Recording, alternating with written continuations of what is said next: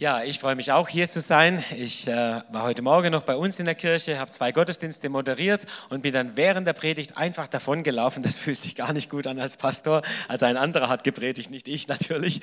Und äh, schnell zu euch gefahren, habe mir das schnellste Auto ausgeliehen, das es in der Gemeinde gibt und bin zu euch gefahren, um pünktlich um zwei schon hier zu sein zur Jahreshauptversammlung, weil ich ja auch die Ehre hatte, zweiter Vorsitzender von eurem ICF werden zu dürfen vom Verein, einfach so als Verbindung auch zum Movement.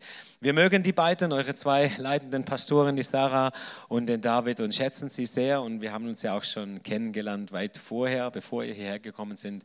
Und ich bin sehr gespannt auch auf das, was ICF Singen noch von sich hören lassen wird. Und man hört euch ja auch schon, schon jetzt. Und wisst ihr, es gibt ein paar ICFs, die haben es äh, ein bisschen schwierig mit der Location. Die müssen immer umziehen und haben noch keinen richtigen Ort gefunden, wo sie bleiben können. Der, neulich hat einer, übrigens gehört auch ICF München dazu, das größte ICF. Die sind 1400 Leute, aber haben ja auch keine eigene Location, ist nicht leicht in München. Und der Tobi sagte mir neulich, Stefan, we call ourselves Location Losers. Also diejenigen, die immer die A-Karte ziehen, wenn es um die Location geht. Hey, wenn das die Location Losers sind, wer seid dann ihr? Die Location Winner. Aber absolut, oder? Weil ihr habt es echt gut. Ein ICF in dem Stand, wo ihr seid, noch ganz am Anfang und doch schon so eine tolle Location, wo man sich wohlfühlen kann, wo, wenn man reinkommt, man freundlich begrüßt wird, eine tolle Atmosphäre. Das ist echt Gunst, die, glaube ich, Gott euch geschenkt hat, dass ihr hier sein könnt in diesem coolen Kino. Was mal und jetzt ist es eben ICF Singen. Ich möchte, ja, das kann man, geht nach Ihnen. Ich finde es toll, die Tiefgräber oder Tiefgänger, Jens Tiefgräber-Serie, einfach mal tiefer zu gehen. Ich meine, wir gehen immer tief im ICF. Das ist ein, ein, ein Vorurteil, dass wir immer so oberflächlich wären. Das stimmt gar nicht. Das meinen nur die anderen, die uns von außen kennen. Aber wer zu uns kommt, weiß, es geht immer wieder um tiefe Dinge. Und ich habe heute die Ehre, mit euch eine Predigt zu teilen, die mir Gott vor drei Jahren schon geschenkt hat glaube, so lange ist schon her, wo ich zum ersten Mal darüber gesprochen habe, über ein Thema, das mich selber sehr bewegt hat und wo ich tief gegraben habe. Und zwar geht es um unser Herz. Und wenn man am Herzen rumgräbt, das sind immer die spannendsten Operationen, das ist schon tief. Ja? Herz, alles, was das Herz bewegt, das geht tief. Und ich möchte mit euch darüber sprechen, wie wir unser Herz lenken können. Und jetzt fühlt mal ganz kurz in euch rein, wie sich das anfühlt, wenn ich zu euch sage, lenke dein Herz. Ehrlich, nicht so romantisch, oder? Das fühlt sich doch nicht so gut an, wie wenn ich jetzt gesagt hätte, hör auf dein Herz oder folge deinem Herzen. Das kennt man doch viel eher, oder? Also wenn du auch die, die, die Lieder anschaust und die Texte mal anschaust, die so, also irgendwelche Hits oder so, da, da wird selten Lead Your Heart drin vorkommen, eher Follow Your Heart oder Listen to the Voice of Your Heart oder whatever. Also alles Mögliche, aber, aber, aber bestimmt nicht Lenke dein Herz. Ähm, ich gehöre zu den Menschen, die jetzt seit 23 Jahren verheiratet sind, glücklich verheiratet sind und ich schaue manchmal, zugegeben, meiner Frau zuliebe, am Sonntagabend Filme von Rosamunde Pilcher an. Das ist jetzt ein, ein Bekenntnis eines 48-jährigen Mannes. Und das mache ich bewusst am Anfang, weil ich wollte euch anderen Männern Mut machen. Das ist so im Leben. Wenn man verheiratet ist, tut man Dinge, die man sonst nicht tun würde. Ja, ich hoffe, das gilt für euch Frauen auch. Aber jetzt mal für uns Männer. Ja, also ich schaue mir manchmal mit meiner Frau solche Filme an, die ich eigentlich sonst nicht sehen würde. Und die gehen immer ähnlich, diese Filme. Die sind immer auf einem romantischen Gelände, so ein Herrensitz oder sowas. Äh, meistens ein bisschen am Meer, sie fahren schöne Autos, schöne Menschen kommen drin vor und meistens heiratet auch jemand am Wochenende, ein Mann und eine Frau in der Regel. Und meistens passiert Folgendes. Am Tag vor der Hochzeit, also am Freitag, fährt auf einmal im Z4 Cabrio mit Sonnenschein und Sonnenbrille die Jugendliebe der Frau auf den Hof, die morgen heiraten soll. Und alles ist anders wie vorher. Ja? Sie sieht ihn und, und flippt aus und sagt, was macht der jetzt einen Tag vor meiner Hochzeit? Und natürlich treffen sie sich ganz zufällig beim Café irgendwo, reden miteinander. Es macht nochmal Blink und alles ist so wie früher. Und, und dann natürlich trifft man sich auch noch am Freitagabend zufällig und so weiter. Und, und alles ist durcheinander und die Frau ist völlig verwirrt, kommt um halb elf, wenn es gut läuft, nach Hause um, und ruft, was, was macht sie? Sie ist völlig verwirrt. Sie sagt, was soll ich tun? Ich soll morgen heiraten. Jetzt ist Björn da, meine Jugendliebe. Was macht eine Frau in dieser Situation? Ja klar, sie ruft ihre beste Freundin an. Also ruft sie Petra an. Petra, Björn ist gekommen und morgen soll ich heiraten. Was soll ich tun? Er fährt mit dem Cabrio. Wir haben so eine tolle Zeit gehabt miteinander. Ich bin völlig durcheinander. Was soll ich tun, Petra? Und was sagt Petra? Hör auf dein Herz. Oder? Und das klingt brutal romantisch, oder? Ist aber ein Riesenscheiß. Jetzt mal ohne Witz. Denn was passiert meistens, wenn Petra jetzt oder ihre Freundin eben auf ihr Herz hebt? Es fängt ein Riesenchaos und ein Riesendurcheinander an. Die Welt sagt nicht, ihr Lieben, lenke dein Herz. Die Welt sagt viel lieber, hör auf dein Herz, weil sie ein endloses Vertrauen in unser Herz hat in das, was im Menschen ist. Das, kann, das muss ja gut sein, oder? Wenn es um das Herz geht, das muss ja bestimmt gut sein. Die Welt geht immer davon aus und in Filmen oder so weiter und die Menschen, die sagen, hör auf dein Herz, dass das, was in unserem Herzen ist, in der Regel gut ist und deshalb soll man hineinhorchen und dann kommt schon was Richtiges dabei heraus. Ich möchte das ein bisschen entzaubern und euch zeigen, was das Problem ist mit der Folge deiner Herzmentalität. Ist sehr verbreitet und es ist auch nicht ganz verkehrt, ich komme da allerdings erst im zweiten Teil drauf, aber es ist auch ein Problem. Und was ich jetzt mache, das ist ein bisschen, das, das, das mache ich normal auch nicht gern, das entzaubert ein bisschen. Das ist nicht romantisch und fühlt sich auch nicht so gut an, ist vielleicht sogar ein bisschen hart, aber haltet es einfach mal aus, diese nächsten fünf Minuten, wenn ich euch drei Punkte gebe, warum ich glaube, dass es nicht immer klug ist, seinem Herzen zu folgen. Der erste Punkt lautet, und ich habe es nicht besser formuliert, unser Herz ist dumm. Warum sage ich das so? Weil wir glauben, dass das viel intelligenter wäre, unser Herz. Aber es ist eigentlich relativ simpel. Unser Herz ist eigentlich wie ein Computer. Der kann auch nur, was man ihm beibringt. Und was du eingibst, das kommt nachher auch raus. Versteht ihr? Unser Herz äh, ist im Prinzip wie, wie, wie etwas, was man programmieren muss. Und wenn es gut programmiert ist, kommt ein guter Output raus. Wenn es aber schlecht programmiert ist, dann kommt kein guter Output raus. Die Bibel sagt, eine Bibelstelle aus dem Matthäus-Evangelium, 6. Kapitel, denn wo dein Schatz ist, da ist auch dein Herz. Das heißt, wo dein Schatz ist, da ist auch dein Herz. So, jetzt merken wir, wenn da mein Schatz ist und da mein Herz und dann geht mein Herz dahin, ja, wer folgt denn eigentlich dann wem? Ist es wirklich so, dass wir unserem Herzen folgen oder folgt unser Herz nicht einfach dem, wo unser Schatz ist? Also wenn dein Schatz Petra heißt, dann folgt dein Herz einfach diesem Schatz. Und wenn dein Schatz da ist, dann folgt dein Herz diesem Schatz. Das Herz folgt nach. Nicht wir folgen dem Herzen, sondern die Bibel sagt, unser Herz ist ein relativ simples Ding, das nachfolgt. Das ist ein bisschen wie bei meinen Hunden.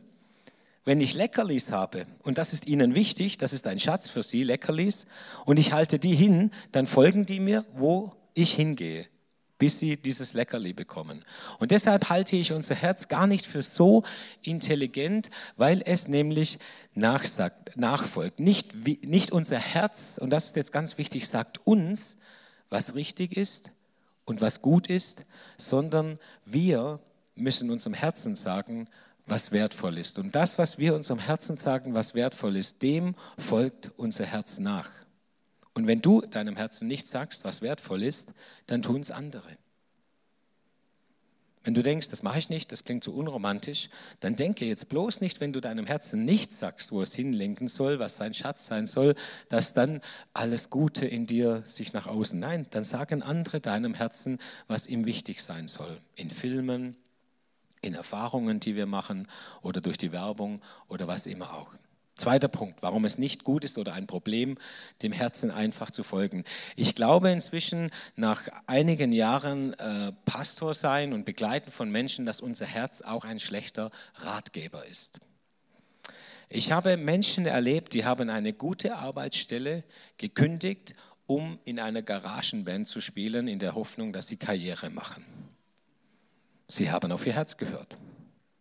Ich habe Männer in der Mitte ihres Lebens begleitet und mit Engelszungen auf sie eingeredet, deren Herz einfach sich in die falsche Frau verliebt hat. Auf jeden Fall nicht die, die die Mutter ihrer Kinder war. Und ich konnte sagen, was ich will. Sie haben auf ihr Herz gehört. Und sie haben ihre Frau verlassen, an der Zahl drei Männer. Und es ist alle, allen meines Erachtens nicht wirklich gut bekommen. Sie haben nicht so weit gedacht, wie es mal an Weihnachten in, in 20 Jahren sein wird. Nein, sie haben einfach momentan auf ihr Herz gehört und getan, was ihr Herz ihnen sagte und sind weggelaufen. Ich habe inzwischen sogar einen Menschen kennengelernt, den ich jetzt nicht mehr kennen kann, der seinem Leben ein Ende gesetzt hat, weil sein Herz ihn so beraten hat. Also Leute, ich glaube, es ist nicht so klug, unser Herz, wie wir meinen, erstens. Und zweitens, es ist auch nicht immer ein so guter Ratgeber, wie, ihn, wie wir meinen. Es ist oft kein guter Führer. Und deshalb sollten wir ihm die Führung auch nicht überlassen. Und drittens, jetzt es noch ein bisschen theologisch von der Bibel her. Die Bibel sagt, dass unser Herz böse ist. Zunächst einmal. Die Bibel vermittelt uns eigentlich kein so romantisch schönes Bild. Da steht zum Beispiel im äh, Matthäusevangelium, aus des, dem Herzen eines Menschen kommen böse Gedanken, Mord, Ehebruch, Unzucht, Diebstahl, falsches Zeugnis, Lästerung. Oder ein anderes Wort, überaus trügerisch ist das Herz und bösartig. Wer kann es ergründen? Wenn unser Herz allerdings nicht, also nicht wirklich von Gott verändert wurde, wenn es nicht gut programmiert ist, dann ist es, sagt die Bibel, an und für sich nicht neutral und nicht gut, sondern böse, weil es zum Bösen fähig ist. Und wisst ihr, man die Bibel hat ein bisschen Schwierigkeiten zu sagen, es ist ja nur ein bisschen böse, so sagen wir heute. Ein bisschen böse, aber ein bisschen auch gut. Wisst ihr, das mit böse, das ist ein bisschen wie mit dem Sauerteig. Wenn böse drin ist, dann ist böse drin und dann ist es wirklich böse. Versteht ihr? Also man kann nicht sagen nur ein bisschen böse und der ein bisschen mehr böse und der ein bisschen mehr gut oder sowas. Nein, es ist einfach nicht gesund. So, das war jetzt wirklich nicht die gute Nachricht von heute, sondern die schlechte Nachricht. Jetzt kommt aber auch die gute Nachricht, das ist wichtig. Denn es gibt eine gute Nachricht. Ebenso wie dich dein Herz zum Bösen verleiten kann, kann es, und das ist jetzt das Gute an der Geschichte, natürlich, wenn es richtig geleitet wird und gelenkt wird, dein Herz, dich auch zum Guten leiten und bewegen. Also wenn wir mit Gott leben und unser Herz von seinem Wort auch prägen lassen, dann nimmt unser Herz das auf und dann können wir sehr wohl, und dann kann es auch Sinn machen, auf sein Herz, auf seine innere Stimme zu hören, wenn das Herz vom Guten geprägt wird.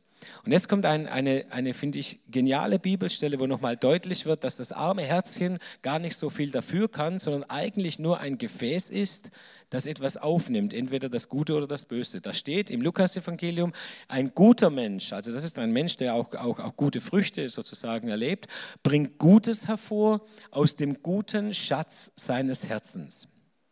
Und die andere Seite, ein böser Mensch bringt Böses hervor aus dem bösen Schatz seines Herzens müsste es eigentlich weitergehen. Das heißt, beides Mal ist es das gleiche Herz und das Herz ist nicht mehr als ein Gefäß sozusagen. Und wenn Gutes hervorkommt, dann ist eben auch Gutes drin. Dann ist es gut programmiert worden, gut gelenkt worden. Und wenn Böses hervorkommt, ist Böses drin. Aber beides Mal ist das Herz nicht das, was agiert, sondern letztlich nur ein, eine Art, eine Art äh, äh, äh, Computer, der, der programmiert werden muss. Entschuldigt diese nicht so romantische Sprache jetzt. Und ich glaube, dann kann es durchaus richtig sein, natürlich auf sein Herz zu hören, wenn man, und man kann seinem Herzen auch vertrauen lernen, und ich glaube auch, dass das gut ist, wenn man sein Herz einfach auch mit Gutem gefüttert hat, mit den richtigen Werten, mit der richtigen Einstellung. Also, die Welt sagt, lenke, die Welt sagt, folge deinem Herzen, und die Bibel sagt, lenke dein Herz. Und um diese Mentalität geht es mir im zweiten Teil. Ich möchte euch gewinnen für eine Lenke dein Herz Mentalität und nicht für eine Folge deinem Herz Mentalität. Und das macht einen riesen Unterschied. Das bedeutet jetzt auch, wenn ich mein Herz lenken kann, dass ich die volle Verantwortung für den Zustand meines Herzens habe. Das ist vielleicht jetzt auf der einen Seite ein bisschen eine Last. Verantwortung kann Last sein, aber ich finde, es ist auch etwas Schönes. Wir haben Verantwortung für unser Herz. Unser Herz ist nicht irgendwie halt so, wie es ist, sondern es ist so, wie wir es gestalten, wie wir es füttern, wie wir es machen. Wir haben Kontrolle darüber, worauf sich unser Herz ausrichtet, wonach sich unser Herz sehnt, was also unser Schatz ist. Du kannst dein Herz lenken und das ist eine echt gute Nachricht. Du bist nicht einfach ausgeliefert den Gefühlen oder den, den Empfindungen oder den, den Dingen in dir drin, sondern du kannst dein Herz lenken und ich spreche gleich noch darüber, wie das geht und wie man das üben kann. Die Bibel sagt im Alten Testament, höre mein Sohn und sei weise und richte dein Herz auf den rechten Weg. Richte dein Herz auf den rechten Weg, dass es sich nach dem Richtigen sehnt. Versteht ihr? Das ist schon aktive Arbeit. Nicht so, bete mal drüber, dass der Herr Jesus dir ein schönes Herz, so müde bin ich Känguru, schließe meine Augen zu und dann wird das alles über Nacht kommen. Nein, sondern richte es aus. Ja? Das ist schon ein bisschen Arbeit. Das ist wie, wie Joggen. Ja? Man nimmt auch nicht von alleine ab, man muss schon was tun. Also das ist ähnlich jetzt bei, bei, der, bei der Geschichte hier. Die Bibel geht sogar so weit, dass du, und das ist jetzt das Genialste von heute, dass du deinem Herzen helfen kannst, auf die richtigen Dinge Lust zu haben. Versteht, es ist schon ein Unterschied, ob ich das Richtige tue, weil man mir hat gesagt hat, was das Richtige ist. Ich habe zwar keinen scheiß Bock drauf, aber ich muss es halt tun, weil es das Richtige ist. Eigentlich will ich das andere. Ja, das fühlt sich nicht gut an sage ich übrigens auch kein so ein super Lifestyle. Da werden die anderen sagen, wow, was für ein tolles Leben, der tut immer was, was er nicht will und, äh, und, und, und umgekehrt, ja. Das sehnt sich jeder danach, oder? Nein, die Bibel sagt, es gibt eine Möglichkeit, dein Herz so zu lenken, dass es Lust hat am Richtigen und nicht immer am Falschen, an dem, was keinen Segen bringt. Eine Bibelstelle dazu aus Psalm 40, deinen Willen, mein Gott, tue ich gern und nicht, weil es halt sein muss oder gar damit ich in den Himmel komme. Kann ich eh vergessen, diesen Deal. Mach Gott nicht mit. In den Himmel kommen wir, weil Jesus für unsere Sünden gestorben ist, aber mit Sicherheit nicht, weil wir alles richtig machen. Die Bibel sagt, deinen Willen, mein Gott, tue ich gern und dein Gesetz habe ich in meinem Herzen. Das ist ein ganz anderer Lifestyle. Also ich muss immer was tun, was ich nicht will und das, was ich will, das darf ich nicht tun. Ah, ich bin Christ, Halleluja, Amen. Das ist nicht gut. Das ist nicht die Idee von Gott. Das ist Frömmigkeit, manchmal auch Religiosität, aber nicht christlicher Glaube. Da gibt es mehr, liebe Leute. Und das macht einen riesen Unterschied. Ich sage dir, wenn du ein ganzes Leben lang eigentlich das willst, auch wenn es nicht gut ist vor dem Herrn und nicht biblisch, und das tust, was biblisch ist, aber eigentlich die ganze Zeit das willst, dann bist du noch nicht da, wo Jesus das haben will. Das ist nicht seine Idee. Ich sage jetzt nicht, du sollst das tun, weil das ist nicht gut vielleicht für dich. Aber ich glaube, dass Jesus dich da haben will, dass du das, was richtig ist, das, was er segnet, auch willst. Einem kleinen Kind kann man das noch nicht sagen. Einem kleinen Kind muss man sagen, was richtig ist und was falsch ist. Und ob man über diese Straße geht mit zwei Jahren oder lieber nicht über diese Straße geht mit zwei Jahren. Das kann man ihm nicht selber überlassen. Aber ein erwachsener Mensch, der muss irgendwann dahin kommen, dass er mit seinem Leben und seinen Entscheidungen identisch ist. Wisst ihr, dass das, was ich tue, identisch ist mit dem, was ich will und was Gott von mir will. Erst dann macht Christsein Spaß. Wenn ich immer etwas tue, was ich eigentlich nicht will und etwas nicht tue, was ich eigentlich will, dann musst du aus deinem Herzen eine Mördergrube machen. Musst du alles wegdrücken. Eigentlich würde ich ja gerne, aber ich darf es ja nicht, ja. Und ich muss, aber ich will es eigentlich gar nicht, aber ich muss, weil die Bibel sagt es mir. Und wenn so dein ganzes Leben aussieht, weißt du, was dann passiert? Dann ist dein Herz wie so eine Mördergrube, Deckel drauf und irgendwann kommt der Tag, das kann ich dir versprechen, wo das Leben oder eine Krise oder, oder eine Frau oder ein Mann diesen Deckel wegnimmt. Und dann kommt der ganze Schmodder hoch, am Stück. Da bleibt dir nichts erspart. Und das ist dann nicht der beste Tag deines Lebens und nicht das beste Jahr deines Lebens. Und damit das nicht passiert, würde ich sagen, komm, lass uns vorsichtig mal den Deckel aufmachen und mal gucken, ob du identisch bist. Ob das, was du lebst, eigentlich auch das ist, was du willst und das in Übereinstimmung ist mit Gottes Willen. Und dass du lernst, einfach deinem Herzen zu sagen, auch worauf es Lust haben soll, damit du ein, ein wirklich überzeugter Christ bist und nicht einfach so einer, der halt tut, was man ihm gesagt hat. Und dahin möchte ich gern kommen am Ende. Und deshalb glaube ich, ist es jetzt wichtig zu überlegen, wie kann ich mein Herz lenken? Also wie geht das? Ganz, ganz praktisch. Erstens, investiere dich in die richtigen Dinge oder investiere dein Herz für die richtigen Dinge. Ich habe vorhin gesagt, da wo dein Schatz ist, da ist auch dein Herz. Also das Herz folgt deinen Investitionen. Alles, worauf du Zeit verwendest, was dir wichtig ist, was du high votest in deinem Leben, was von Bedeutung ist für dich, danach sehnst du dich. Das ist doch logisch. Also wenn für dich ein, ein, ein, ein teures Auto zum Beispiel ganz arg wichtig ist, dann wirst du natürlich, wenn du ein teures Auto siehst, Lust auf dieses Auto haben. Das ist logisch. Ist übrigens auch nicht schlimm. Ich finde teure Autos schön. Ich habe jetzt fahren dürfen hierher, das ist auch teuer gewesen. Gehört mir zwar nicht, aber ich finde es schön. So logisch. Also wenn ich mich dann immer damit beschäftige und sage, geil, A7 will ich auch fahren, dann werde ich an einem Auto, Audi Autohaus auf einmal anders vorbeifahren. Mein Herz wird klopfen, wenn ich den Audi sehe, vielleicht den R8 oder so, ja, gibt ja immer noch eine Steigerung. Und dann, dann zieht es mich dahin. So, so einfach ist das. Jetzt ist nur die Frage, was sind die richtigen Investitionen? Ich möchte euch eine Geschichte erzählen. Ich bin, ähm, ja, wie gesagt, einige Jahre schon verheiratet und ähm, meine Frau mag Blumen. Also nicht alle Frauen mögen Blumen übrigens, aber meine Frau mag Blumen. Aber ich bin so einer, für mich sind Blumen wie, wie Salat für Männer. Also ich, ich könnte ohne sie leben. Also das heißt, ich habe keine natürliche Affections. Wisst ihr, wenn, wenn ich einen Blumenladen oder so, da, da, da springt bei mir nichts an. Also wenn du mir jetzt einen Blumenstrauß schenkst, hey, ich würde freundlich Danke sagen, aber es wäre nicht der Hit für mich. Es würde mich nicht, nicht begeistern. Bin ich jetzt vielleicht nicht alleine. So, jetzt weiß ich, dass meine Frau Blumen mag. Und weil ich kein dummer Mann bin, tue ich ja manchmal auch Dinge, die ich von Natur aus vielleicht nicht tun würde. Das habe ich euch schon mal gesagt. Zum Beispiel Rosamunde Pilcher gucken im ZDF am Sonntagabend.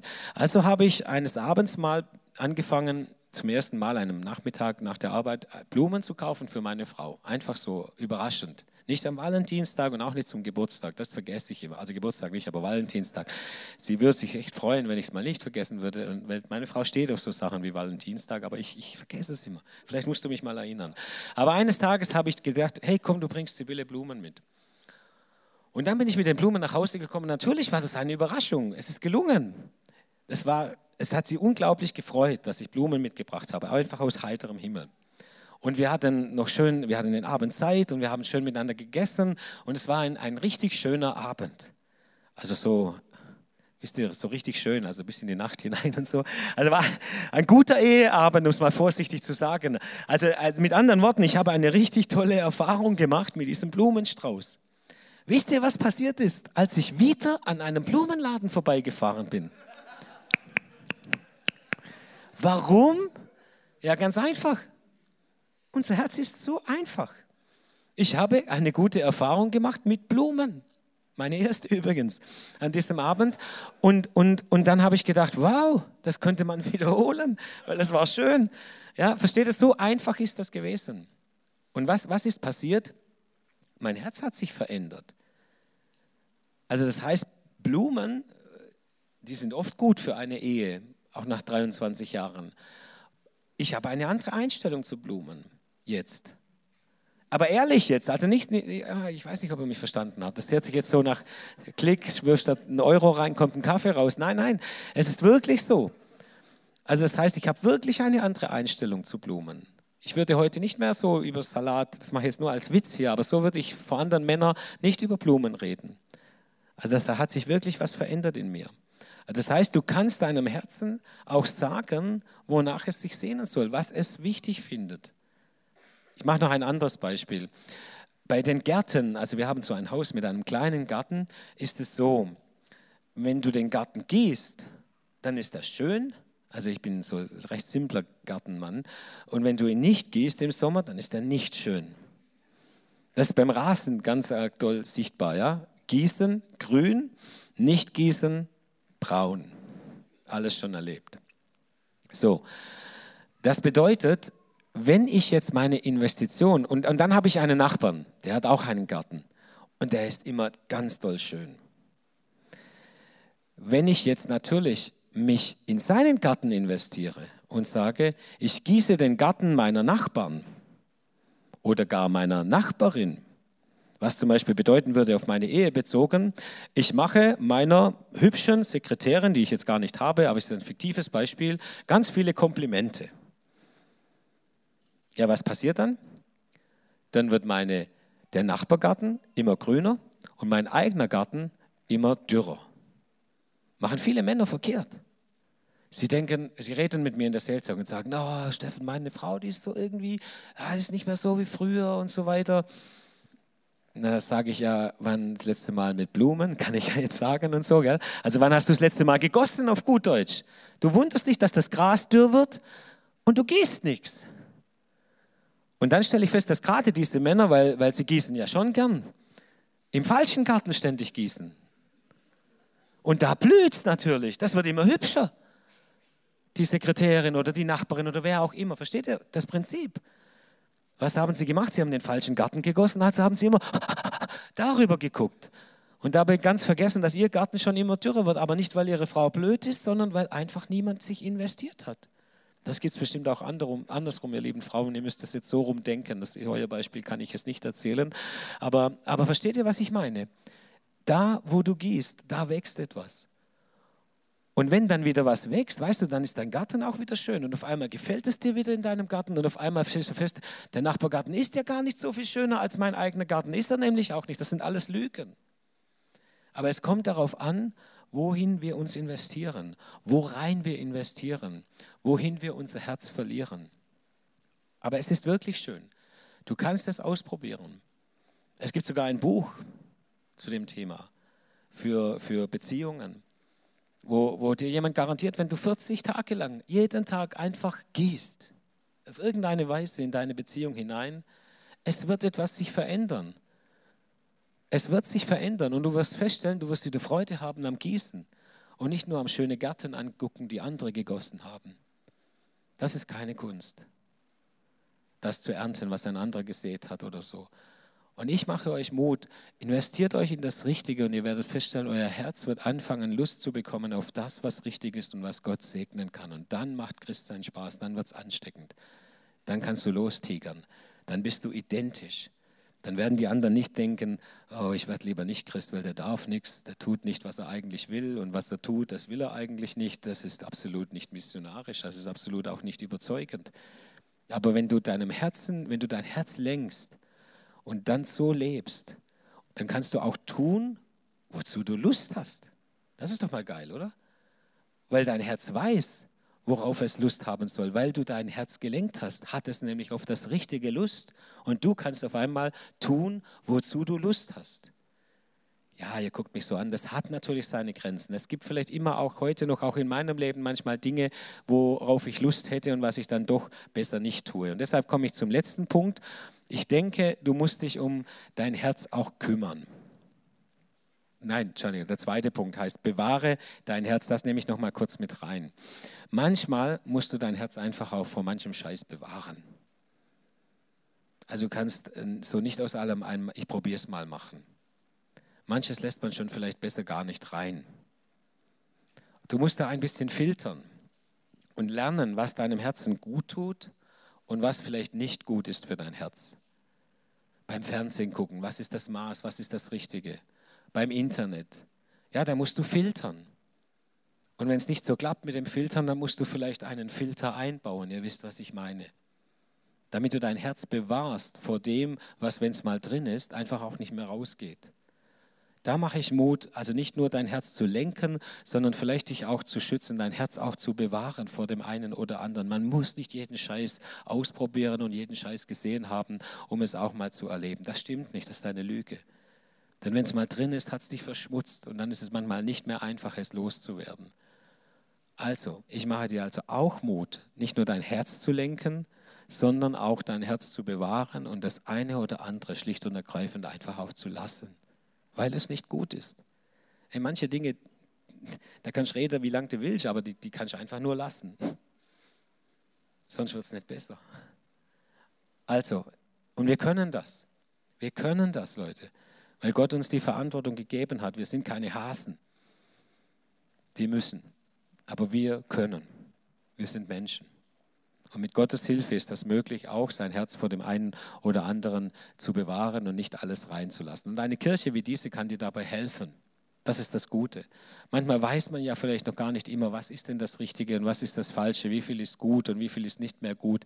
Ich glaube, du bist in einer Kirche, ICF Karlsruhe, in einer Small Group hoffentlich. Und da kann man mit Menschen reden, die vielleicht schon länger dabei sind im Glauben, mit denen man reden kann über das eine oder andere. Wie ist das? Wie soll ich das machen? Ist das gut für mich? Ist das nicht gut? Ist das okay? Und dann kannst du mit ihnen zusammen lernen, dein Herz zu lenken und zu leiten. Also deshalb glaube ich, ist es auch gut, in einer Kirche zu sein. Und das Geniale, kümmere dich um dein Herz. Das Letzte, du kannst mitbestimmen, das hatte ich schon, wonach dein Herz dich sehnt. Habe deine Lust am Herrn, denn er wird dir geben, was dein Herz sich wünscht.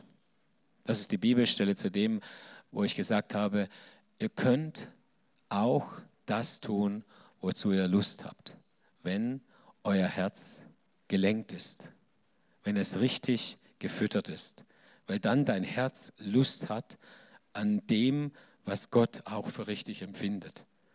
Und wenn ich Lust sage, dann meine ich auch Lust. Das ist wirklich Lust. Ich möchte schließen mit einer Geschichte, die mich in diesem Zusammenhang mal bewegt hat. Ich habe sie mal gehört oder auch gelesen. Da ist ein, ein, ein Großvater, so ein weißer Großvater, mit seinem Enkel zusammen. Und der Großvater sagt zu seinem äh, kleinen Enkel, sie reden über das Leben, und der weiße alte Mann sagt, mein Junge, im Inneren eines Menschen, da, da tobt ein ständiger Kampf zwischen zwei Wölfen. Der eine Wolf ist ein böser Wolf. Er ist eifersüchtig, er hasst, er ist lieblos, er ist wütend, rachsüchtig.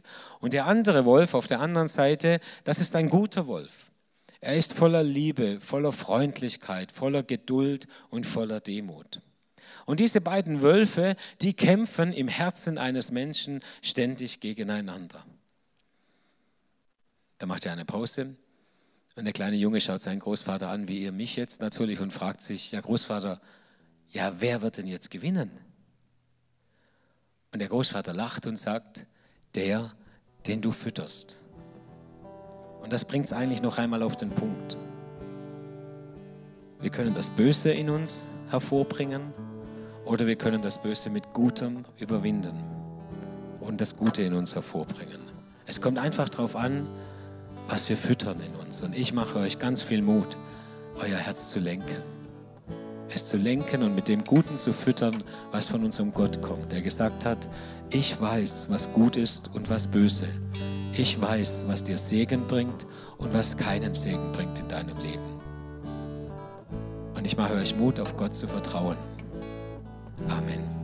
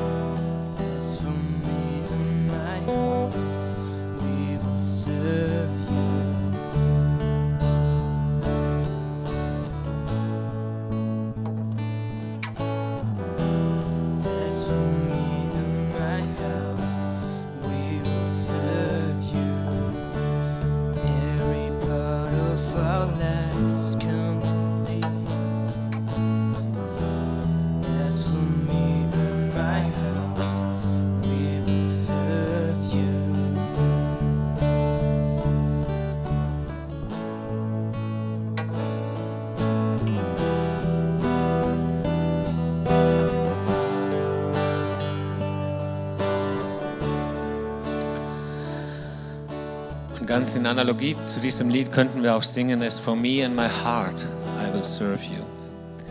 Ich und mein Haus oder ich und mein Lebenshaus, und was ist das nicht anderes als mein Herz auch, möchte dir dienen.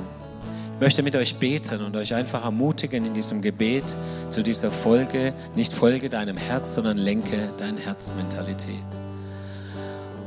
Ich möchte das weitergeben in diesem Wort, das ich gepredigt habe, Jesus jetzt, dass das hineinkommt ganz tief in unser Herzen. Diese gute Nachricht jetzt in diesem Moment, dass wir nicht ausgeliefert sind, sondern dass wir unser Herz lenken können.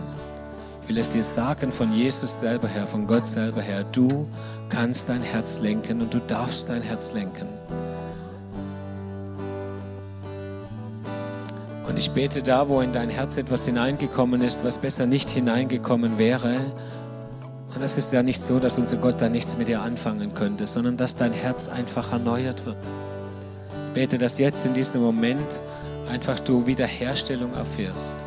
Dass jetzt in diesem Moment Gott dir diese, diese Gewissheit gibt, dass das, was noch nicht so ist, wie es sein soll, so werden kann mit Gottes Hilfe, wie es sein soll dass dort, wo bisher keine Veränderung möglich schien, von diesem Tag aus ein Glaube und eine Hoffnung auf Veränderung da ist, denn sie ist berechtigt. Veränderung ist möglich, weil Gott dich so geschaffen hat. Und ich bete vor allen Dingen darum, dass dein Herz immer mehr Vertrauen lernt in Gott, deinen Vater, der es gut mit dir meint dass du ihm da vertrauen lernst, wo du vielleicht noch denkst, er würde dich eher etwas kosten, er würde dir eher etwas wegnehmen oder etwas vorenthalten und dass du feststellst, dass das alles Lügen sind, sondern dass du an einen Gott glaubst, der gesagt hat, ihr sollt Leben haben und zwar in Fülle, in voller Genüge, in einem überfließenden Maß. Und du sollst Lust haben an deinem Leben und Freude haben an deinem Leben und keine Mördergrube machen müssen aus deinem Herzen. Ich segne dich für einen ganz neuen Lifestyle. Dass das wie ein, ein, ein, ein Shift ist in deinem Gehirn, dass es neu wird, dass dein Denken erneuert wird. Du umkehrst, wo es nötig ist, zu einem neuen Denken. Und dass Gutes hineinfließt in dein Herz. In Jesu Namen. Amen. Wie immer könnt ihr jetzt, während wir dieses Lied auch spielen, gerne zum Abendmahl kommen. Das sind die Mitarbeiter. Das ist eine schöne Möglichkeit, noch einmal das, das zu vertiefen, auch in unserer Tiefgräber-Serie hier. Oder auch zu den Mitarbeitern von Face to Face gehen und sagen, hey, ich bitte dich, hilf mir, bete für mich, dass mein Herz einfach, dass ich lerne, mein Herz zu lenken. Oder vielleicht gibt es auch etwas, was in deinem Herzen ist, wo du sagst, das muss raus. Ich möchte das jemand sagen. Bitte bete dafür. Dann tut der Mitarbeiter das und betet für dich. Also tu einfach das, was, was für dich jetzt passend ist. Die Mitarbeiter sind da und wir singen dieses Lied.